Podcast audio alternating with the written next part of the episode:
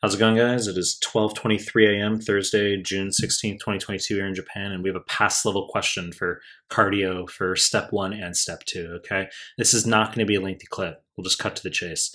So before we get started, please subscribe to my channel. I really appreciate it. Give the video a like. I really appreciate it. Find me on Instagram at melman underscore medical, M E H L M A N underscore medical. Links down below. Find me on Telegram. Links to the Telegram group and channel down below. Now let's start the clip. One-month-old girl, she... Uh, has a normal pulse oximetry, ninety-eight percent on room air. She has a to and fro murmur uh, on auscultation of the chest. Pulse pressure is increased. Her pulses are brisk, four plus in all extremities. Questionist wants to know the most likely explanation for the findings. So I'm just going to hop right out of the gates, okay? Not wasting your fucking time. You need to know that a to and fro murmur on U S M L E refers to a patent ductus arteriosus, okay? It's not my fucking opinion. It's on offline N B M E six for two C K. And if you've been following my content, you'll know that I've talked about this in prior audio QBank clips, okay? There's a question on that exam that rides on you knowing to and fro to get the question right, okay? So this is a P D A.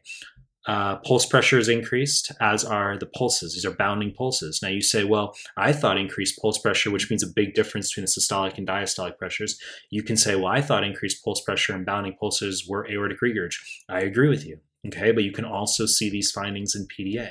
So when blood is leaving the arterial circulation quickly, that's when we get a high pulse pressure slash bounding pulses.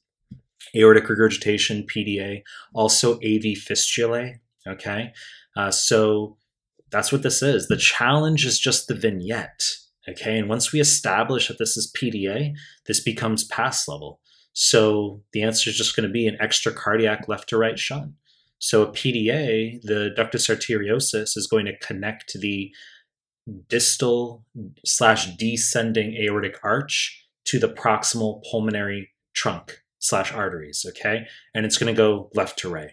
So we do not have a cyanotic patient. We can eliminate the right to left shunts right away because the patient's not cyanotic, and then you just know what a P D A is, and this becomes pass level. So the value of this question, short consolidation, okay? Just know, to and fro murmur, it's not my fucking opinion. It's on the N B M E. You need to know this is another way of saying P D A. Continuous machinery-like murmur, pan-systolic, pan-diastolic, to and fro, it's P D A.